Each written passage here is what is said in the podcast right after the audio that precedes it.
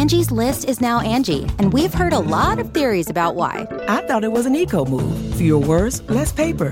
No, it was so you could say it faster. No, it's to be more iconic. Must be a tech thing. But those aren't quite right. It's because now you can compare upfront prices, book a service instantly, and even get your project handled from start to finish. Sounds easy.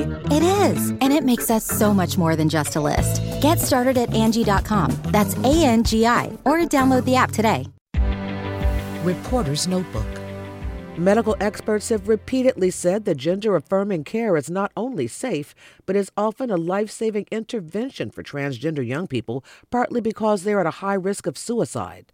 So it's breaking the hearts of many LGBTQ advocates that at least 385 bills targeting that community have been introduced across the nation, including in Florida, where a Senate committee just passed a bill making it a felony for doctors to provide hormone treatment or surgery for transgender minors and requiring transgender adults to provide written consent for gender affirming treatment and surgery.